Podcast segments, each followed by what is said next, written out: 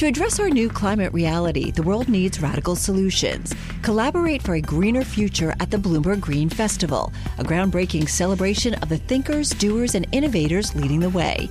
From design and culture to technology, science, and entertainment, hear from inspirational speakers and immerse yourself in climate solutions. July 10th through 13th in Seattle. Title sponsor Amazon. Get 20% off using promo code radio20 at bloomberglive.com slash green festival. John Ferro has made it clear we're stopped saying Happy New Year's. What day did we cut that off? Uh, January 5th. And today is January yeah. 9th, I believe. And what we know for certain is Ian Bremmer and all of Eurasia Group have to rewrite their top risks for 2024 on January uh, 9th. That's how fast things are happening. He is here today with the top risk. What a grim set of risks in an election year how uncertain is it to get to March or to get to, say, the middle of May? Well, first of all, Happy New Year, Tom, and to all of you here at Bloomberg Surveillance. So nice to join you uh, as we kick off 2024 on January 9th. Uh, no, I, I, don't think we have to rewrite uh, these, these risks, uh, but I think we have to recognize uh, just how incapable we, the United States, and our, our present set of global leaders are in trying to contain uh, the geopolitical risks and conflicts that we face today. You just saw we, the, the entry we had Blinken uh, standing there in the Middle East uh, saying they need to understand we, we need them to understand. The Houthis need to understand they need to stop this. He could have easily said the Hamas needs to understand they have to let these hostages go.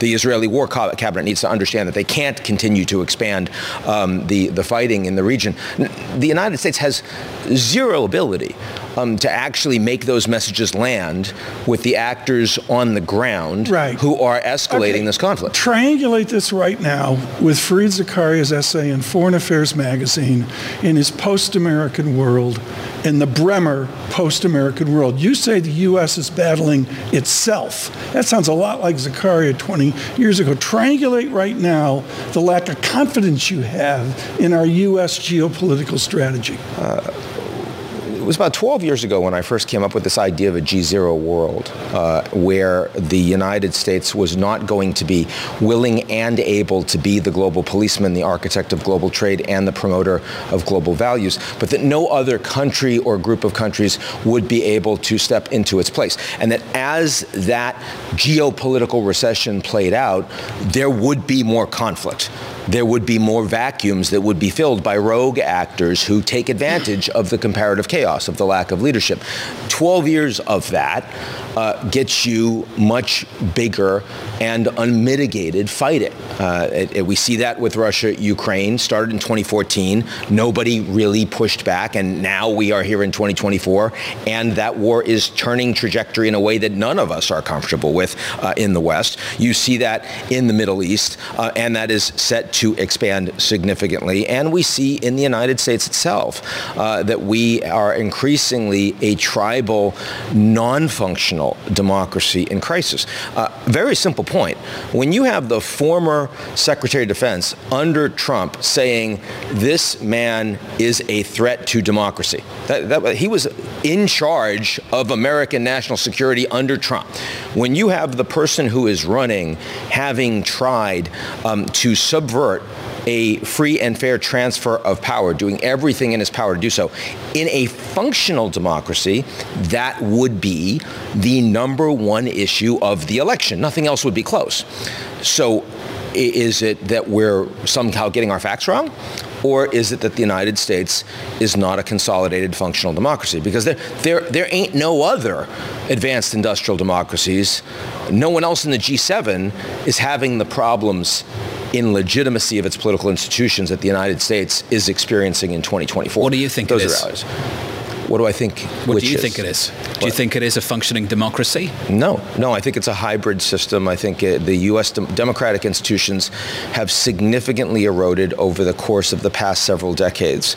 We have normalized that because all of the things that are unprecedented as they happen, and we, we still live here in the United States, we're basically saying, well, okay, I guess that's the way it works now. So impeachment doesn't work, and we can impeach someone twice and they can still run again.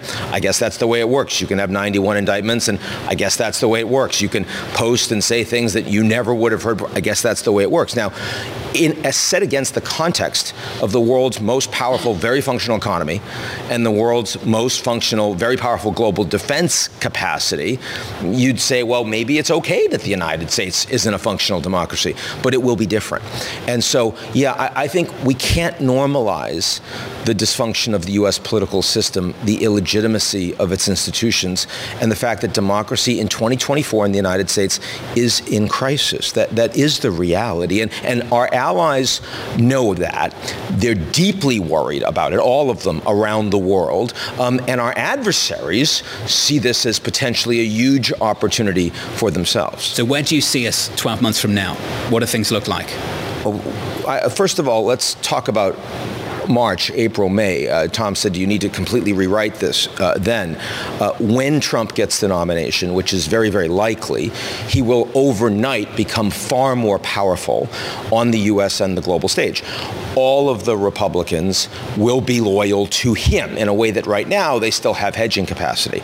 Um, and the media that is following and supporting Trump, and the ability to raise money to drive that campaign. And that means his policy pronouncements like there would never be a war against Israel if I was president because I showed the Iranians, I announced that assassination of uh, Qasem Soleimani. Well, that's going to be the policy for Trump and therefore the Republicans. Zelensky, corrupt. I'd end this war in a day. I'd show him what's what. I'm not going to give him billions and billions of dollars on the back of the American taxpayers. That becomes the policy. So the Overton window, right, of what is an acceptable policy frame debate in the United States is going to change very dramatically when Trump becomes the nominee. Again, assuming that it's not given, but assuming that. Um, and in 12 months' time, uh, there's, there's, the stakes are a lot higher for both leaders than they ever have been before, right? So if, if Trump wins, uh, Biden and many, many people around him believe that they will face legal jeopardy, that, that Trump will politicize the FBI, the DOJ, the IRS, and go after them in a McCarthyite,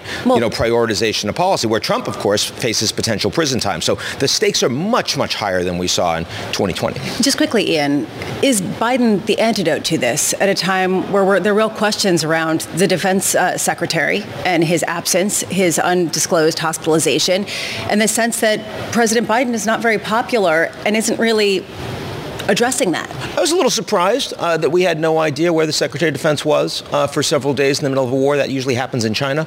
That doesn't happen in the United States. Yeah, I know. I discussed that with an official yesterday, and he kind of had a chuckle over it. It's exactly um, what I said yesterday. Yeah. Is it really? I missed that. Is this I, the official you talked to yesterday? Good man. No, no, this is a Chinese official, but it was pretty funny. We all had a good chuckle over it. It's not, not what you want to see. Look, um, I, I, think that Biden uh, has the intention of being the antidote. He wants to follow rule of law.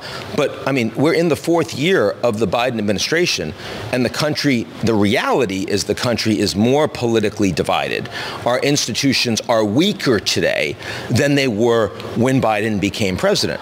So he does not have the ability um, to resolve the divisions in the United States. You look at Russia and Ukraine today, and you'd say that Zelensky would like to end the war but he doesn't have the ability to do that, right? And that, that's the problem. We have these major conflicts geopolitically between Russia, Ukraine, uh, between Israel uh, and Hamas, and between the United States and itself.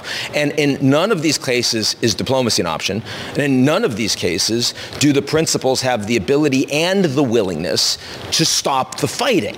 That that's what 2024 is. That that is when I look ahead in 12 months' time. That's sure. where we are. That's what G0 means. Always an interesting read. Thanks for joining us, sir. It's good to catch up. Ian yeah, Bremmer there, if Eurasia Group. Happy TK, the biggest again. risk is the United States itself. Oh, you, you won't come back yeah. now. That's, That's okay. It. I will. In February, I'm going to say Happy New Year. I'll, I'll make sure you. Next week in Davos, I'll see you. Happy New Year. That's what I'm going to keep doing. I don't think you're with us in Davos. I'll make sure that's not the okay, case. Okay, that's fair enough.